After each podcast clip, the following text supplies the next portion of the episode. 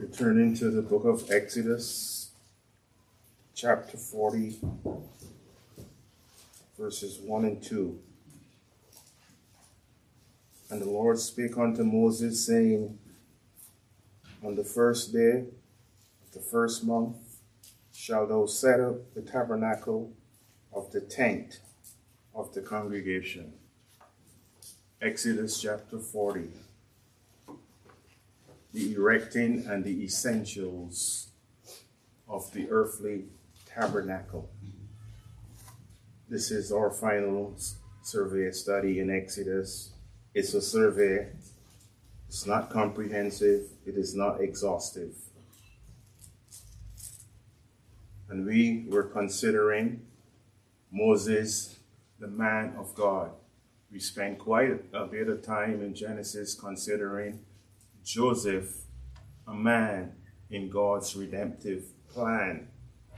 Well, we have titled this survey of Exodus, Moses, the man of God. We will be highlighting, as I said, the erecting and the essentials of the earthly tabernacle and its significance to the church today. After the episode with the golden calf that we spoke about last Lord's Day evening, and the consequence suffered where 3,000 died. Moses was called to hew out two new stones and return to the Mount Sinai. Regulations were given for worship and the essentials in the tabernacle. Exodus 34 1 said, The Lord said unto Moses, Hew thee two tables of stone like unto the first, and I will write upon these tables the words that were in the first table, which thou breakest.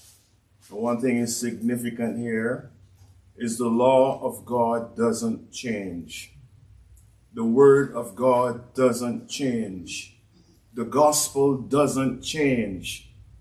Today people are looking for a new message. There is no new message. What you heard from Pastor Scholar this morning is what you have been hearing for umpteen years. The gospel doesn't change. We speak the same language.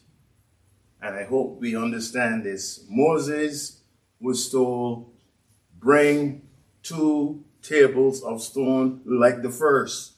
And I will write upon these tables the words that were in the first tables, which thou breakest.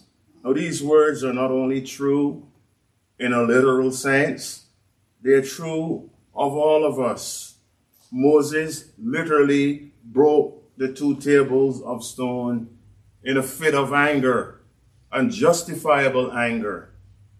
God reminded Moses of his action. It was wrong to dispense that anger. But you and I have broken every written command that God has given. It's true that Moses broke the, the tablets literally, but it is also pointing to a spiritual lesson. And we should be thankful that our God is a God of second chance. Some of us had more than a second chance. I know about myself. Like Brother Curtis would always say, if he regards iniquity, who can stand.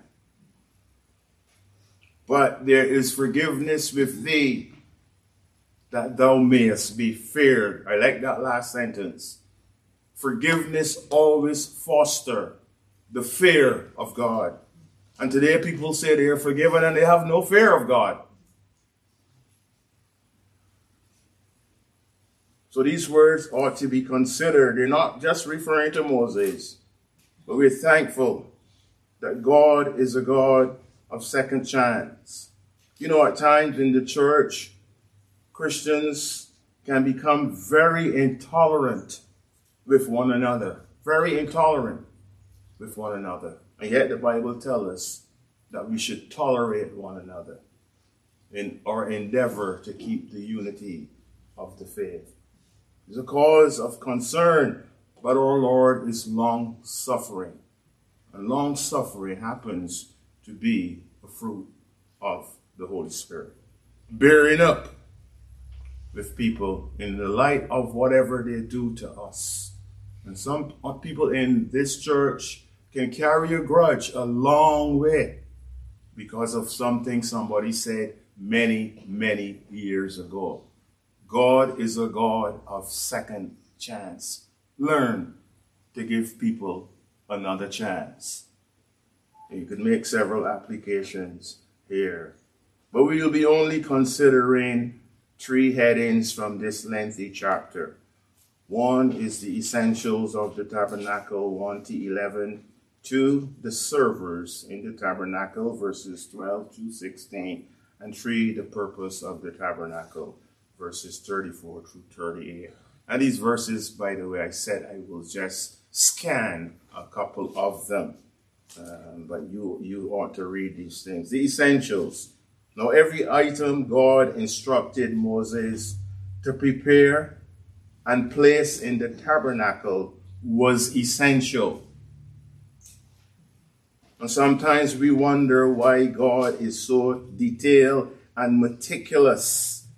And I say this because you and I should not throw anything at God in the name of worship and service. We throw anything at God in the name of service. Leave it like that. I'll get to it when I get back. Half done jobs, dirt, slop in the name of service. God is very meticulous. And sometimes you wonder, but why Pastor God be so detailed and meticulous? Because God is meticulous. And I have to shadow him as poor as I do it.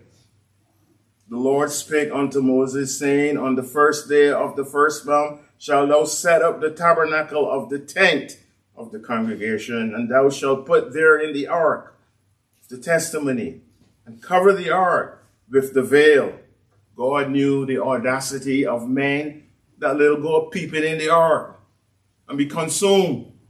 So it was to be covered with a veil. We do not know which first day is in view, but could it be that this is an indication that the first day can be likened to the Lord's day? The day of Pentecost was a Sunday when the Holy Spirit came. It was that day that the permanent tabernacle was set up and 3,000 were saved. Next, the Ark of the Testimony contained two, tab- two tables or two tables with the commandments. As I said, it was to be covered. No one was to look into the ark. You remember when they were moving the ark in Israel? Someone looked in the ark. And you know what happened? Another time a man reached out to touch the ark to stabilize it. You know what happened? And today we toy poke around with worship and the gospel. And it's only God's mercy that we're not consumed. It's only His mercy. We think we can shape the gospel and fashion it into a gospel of works. Today we, we hear all kinds of things going on, and I'm worried. I'm worried about our churches and our pastors who some may soon succumb to the pressures around. We must pray one for another. A table was to be placed for the candlestick to have light continually, and very interestingly, the light was to burn from evening to morning, not the other way around. The altar was set before the door.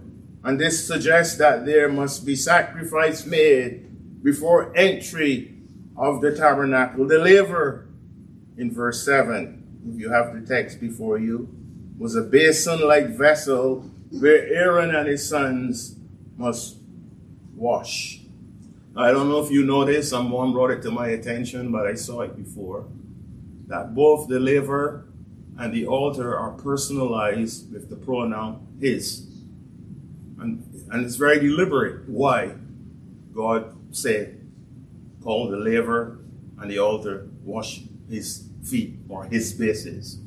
Because obviously, these items represent him. And we should pay attention, and we heard this this morning, we heard it before, to every word in the Bible. Don't skip over anything. Pay attention to the Word of God. The, the Word of God. The, the, the Lord fulfilled this picture wonderfully. You may remember that He washed His disciples' feet before He was offered as a Lamb of God. Peter raised an argument, not my feet. The Lord says, if I don't wash you. He says, Not my feet only, but my hands and my head. Peter didn't understand the symbolism. He was a Jew. He saw the laver before. He never knew that one day it would be fulfilled in Christ washing him. And thus Peter was cleansed for the leper. What a picture. The Lord fulfilled these pictures wonderfully when he washed the disciples' feet all utensils were to be anointed with oil. You wonder about these things. Why is God so meticulous? Verse 10 and 11. And thou shalt anoint the altar of the burnt offering and all his vessels, and sanctify the altar, and it shall be an altar most holy. And thou shalt anoint the laver and his foot, and sanctify it twice the masculine pronoun is used to describe the utensils. But these are instructions with the essentials given to Moses for the rearing up of the tabernacle in the wilderness. We come swiftly to our second heading to the servers in the tabernacle. The servers in the tabernacle. And I just given you the outline that you probably can go through it yourself. What can I do in 30, 40 minutes of Bible study but to highlight? Verse 12 says, And thou shalt bring Aaron and his sons unto the door of the tabernacle of the congregation and wash them with water. Notice that before entry, there must be washing, ceremonial washing, cleansing. God is very clear. It serves a deep lesson.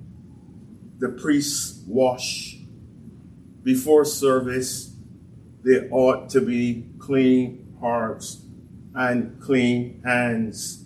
And today, many worshipers come in unprepared, rushing in off the street, late, shopping bags and all, for the ministry of God's Word.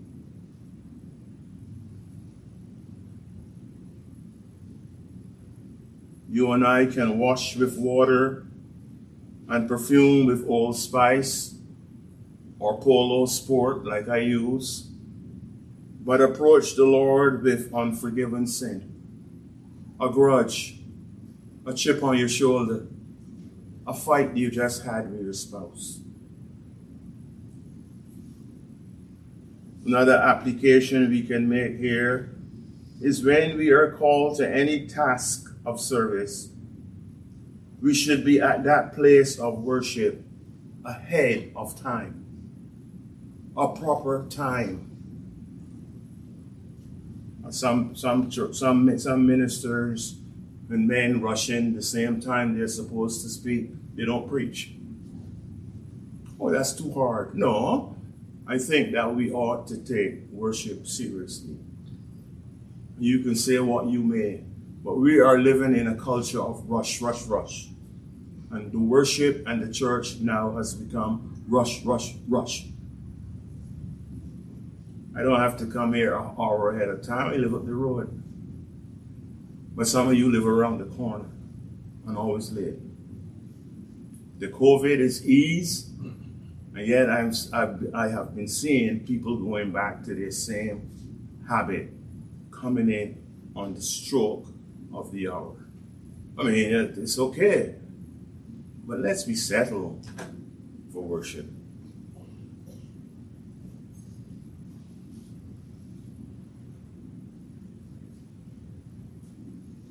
We stress this a lot because we want to honor God. And, and we should not be rushing in with the crowd unprepared. No time to ponder, no time to pray. I, I, under, I understand that Spurgeon, Brother Malcolm, be, before he preached, he had 100 people praying for him in the church already. 100 people.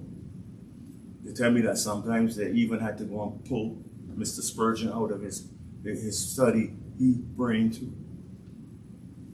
And today we have we have come we have come a long way from from being a people that that are prepared. Uh, this culture that we are living in has has has has, has, has twisted our minds. Um, yeah. We shouldn't be rushing. We should have time to ponder. The priests were to wash before work. The Lord Jesus also fulfilled this law wonderfully. This is what Jesus did when he was baptized by John the Baptist. John the Baptist was not New Testament baptism. It was on the Old Testament side of the cross. It was ceremonial baptism. A lot of people get confused. It was in accordance to the Levitical law. And Jesus, we're told, then cometh Jesus from Galilee to Jordan unto John to be baptized of him. But John forbid him, saying, I have need to be baptized of thee. John had it right. And comest thou to me? Jesus answering said unto him, Suffer it to be so now, for thus it becometh us to fulfill all righteousness. And he suffered it. So Jesus came to fulfill that Levitical law in being washed, ceremonially washed, as he prepared to enter into worship, into service. Baptism of Jesus was not New Testament baptism, and I stand on that. It was an Old Testament on the Old Testament side of the cross and Jesus submitted to all the types and shadows. John was a priest in his own right. His father was, he was from the Levitical priesthood of Aaron. There's no wonder why John baptized him and nobody else. John even went further and he married one of the daughters of Aaron, Elizabeth. He tells me a Christian should marry a Christian. Deep, deep truths in the Word of God when you look at them carefully. The Lord, we have a Savior that fulfill all righteousness. Before entering the public ministry, he was washed by one of the sons of Aaron who baptized him in the Jordan. Our brother here is inquiring about baptism. I wouldn't call his name. I'm wondering if he should be baptized at all because he was baptized in a different denomination. It is an indication that this man is serious about his profession of faith. Baptism is a command, it is the first step of faith that symbolizes that a work of grace was done in a person's heart. Baptism doesn't save, it doesn't help us become saved, but it is a step of faith showing that we trust Christ. And some of you that have been listening to the gospel long enough, what are you doing? What you are saying to me is, I am still heathen. That's what you're saying. And as long as you are heathen, the pastor would preach to you. Small, old, or in between. That is no place to be because you are headed for hell. Verse 13 and 14 And thou shalt put on Aaron the holy garments and anoint him and sanctify him that he may minister unto me in the priest's office. And thou shalt bring his sons, clothe them with coats. Aaron and his sons could not appear before God in any old garment. We all know what the garments represent, but we ought to be practical as well in this text. Those in service to God should be presentable in their apparel. Yeah, I take that serious too. I believe that we should dress in accordance to the worth of the Word of God. We should dress in accordance with the God that we are representing. We should not appear before God with our shirt tail out flying. We shouldn't stand up to pray with our shirt tail flying. I've seen this. Come on. What are we doing? What are we doing? Who are we praying for with your shirt tail flying? I'm not saying put on a suit. But at least they got some shirts now called on Untucked. I wouldn't even wear them. Put your shirt and your pants. I could not leave home in front of my mother with my shirt tail flying. I would hear, Brian, put your shirt and your pants. I learned that from a young man and a teenager. God taught me these things. And yet we come in here with our short tail flying or lessons on tie. You say, but you look at them. Yes, I do. I look at them. Yeah, I learned from Pastor Mark and Brother Scott. But he's right. We should dress according to the God we are representing shouldn't come here before God with tattoos on our neck, on our arms. There's a way to get, get them off you. You up in front of people preaching with tattoos all on your neck, you know, earring in your ear. Yes, how we appear before God. Aaron's sons had to wear the right apparel because it points to something, points to the heart that has been cleansed. Dress in accordance to the God you serve. Worship is not meant to be casual. Some of us are too casual for me, too carefree, too careless. Worship is sacred. I'm not saying that those things are going to save somebody, but at least, you know, we should we should look how we believe. Verse 15 goes on, and thou shalt anoint them as thou didst anoint their father, that they may minister unto me in the priest's office. For the anointing shall surely be an everlasting priesthood throughout their generations. We're told that Aaron's priesthood shall be an everlasting priesthood throughout their generations. Now, this can only find fulfillment in the new covenant priesthood given to believers. Aaron's priesthood came to an abrupt end.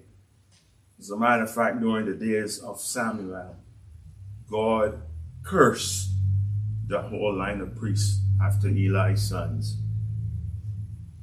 But Malachi chapter 3, verse 3 says, And he shall sit as a refiner and, and, a, and purifier of silver and he shall purify the sons of Levi and purge them as gold and silver, that they may offer unto the Lord an offering in righteousness. It is Christ who purified the sons of Levi, his people, the elect, God's children, that the sons of Levi represented. Christ purifies us by going to the cross and washing our sins.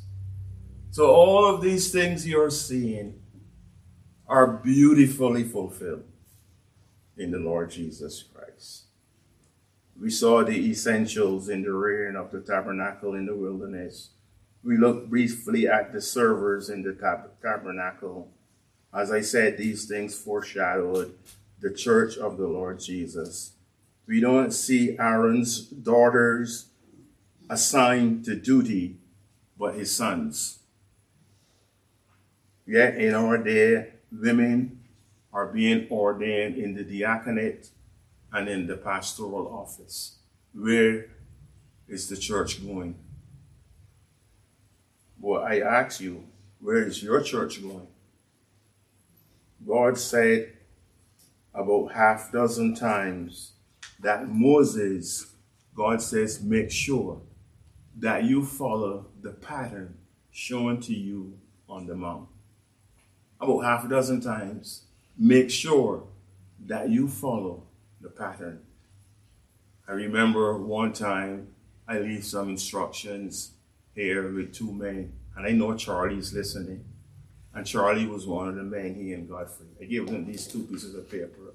They were setting up some furniture. And I said, No, you have to follow the directions on this paper. When I came back, I see the desk lopsided like this. So I look at it. I says, um, guys, did you follow the instructions? They say, Godfrey said, no, Charlie, tell me throw it away. I said, well, take it back down. Flatten it out on the ground and follow the instructions. Make sure you follow the pattern shown to you on the mount. And if the church was to follow the principles in the Bible, they would have less people but better churches.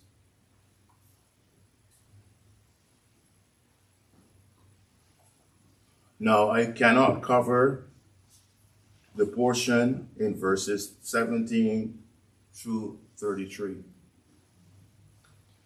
I cannot follow, I cannot, I cannot do this portion. I will be here too long.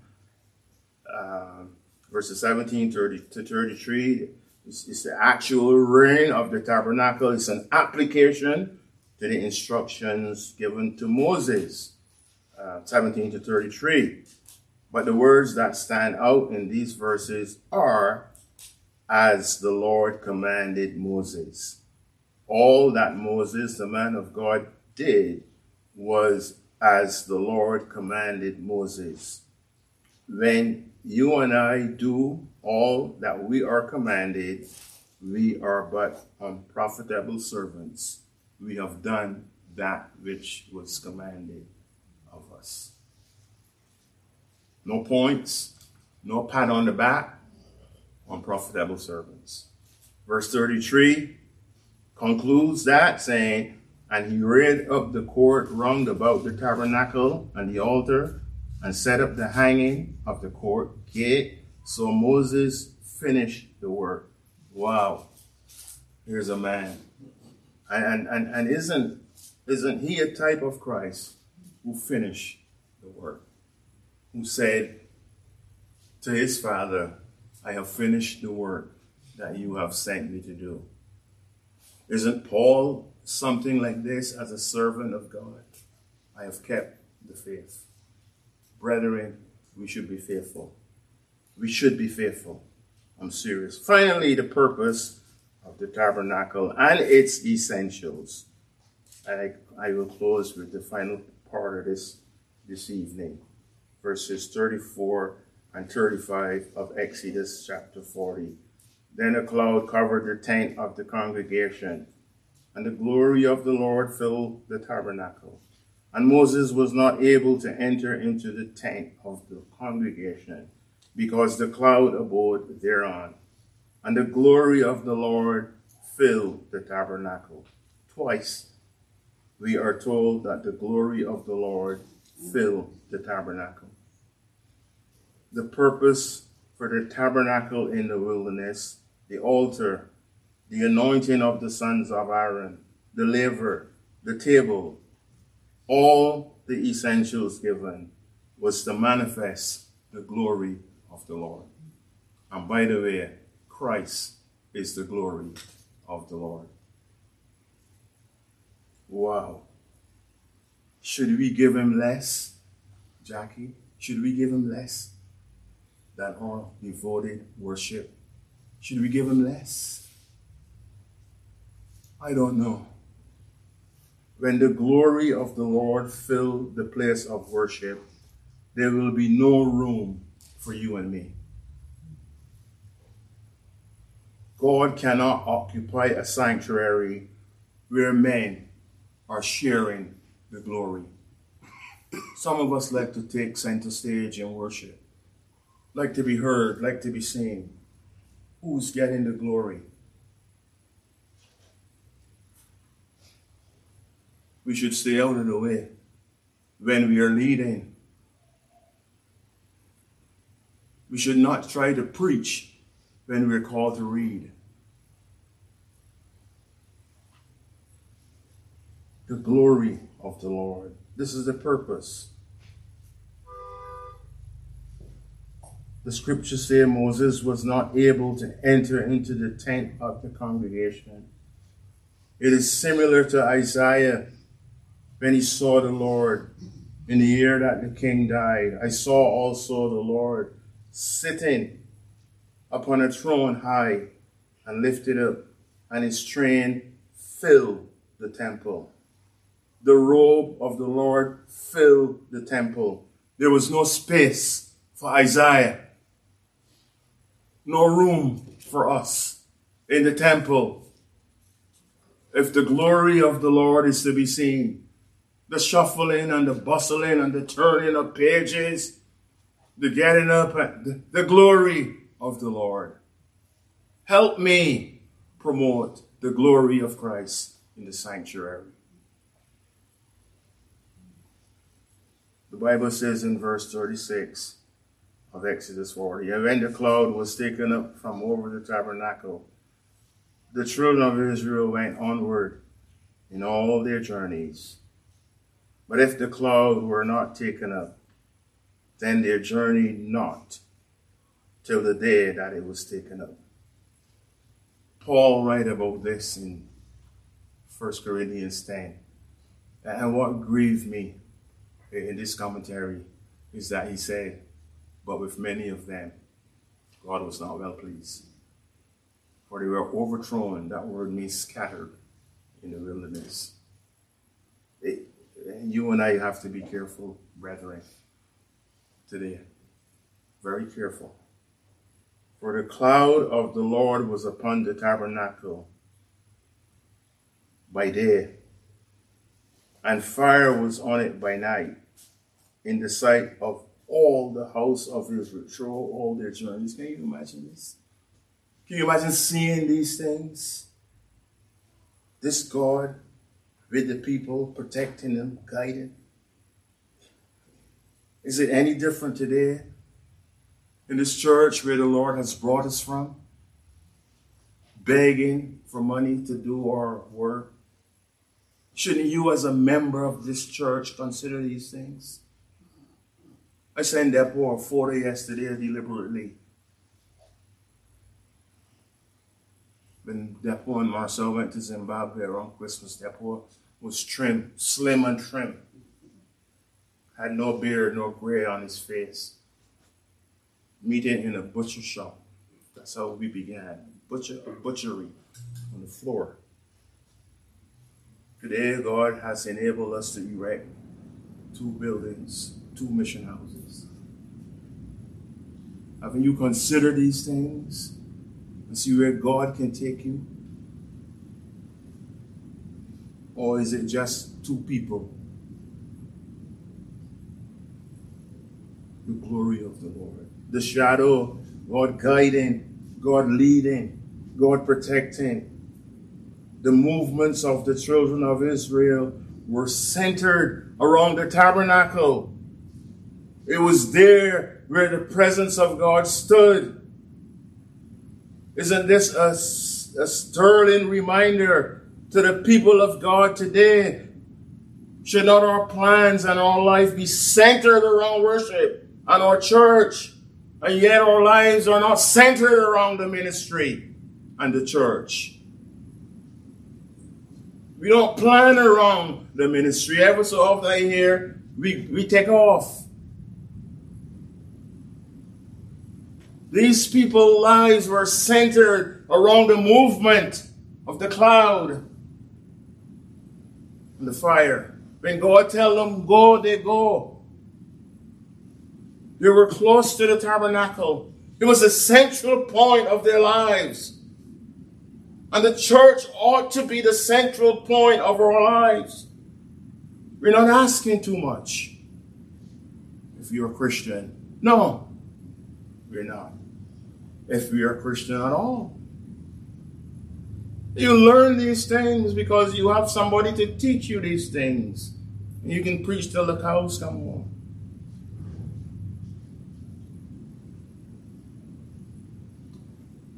Not too many think this way.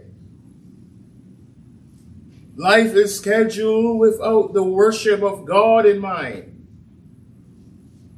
Yet we say He's our God. These are wonderful pictures. And today you and I have the reality.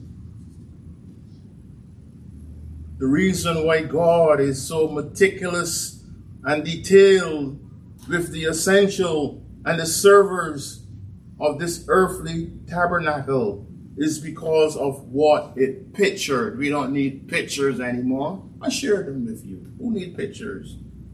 We have a superior tabernacle it was not pitched by man, but it was pitched by God. Lord said to the Jews when they asked him for a sign, What sign, what, what sign showest thou us seeing you doing these things? You just come in here and clean the clean house, push down the, the tables, drive out the people. What, what, what sign do you? He said, Destroy this temple. In three days I will raise it up. And said the Jews, still didn't understand, still didn't understand the pictures. Forty and six years was this temple in building. Will thou raid them in three days? But he spake about the temple of his body. He's the temple. It is him that we are in. It is him that we love. He is meticulous. He is holy. He is pure. The reason why the Lord was insistent about the servers in this earthly shadow is because true believers are to be clean. Stop dabbing in questionable things. Some people, you don't know what they're doing Run the true Monday through Saturday. You don't know shady deals.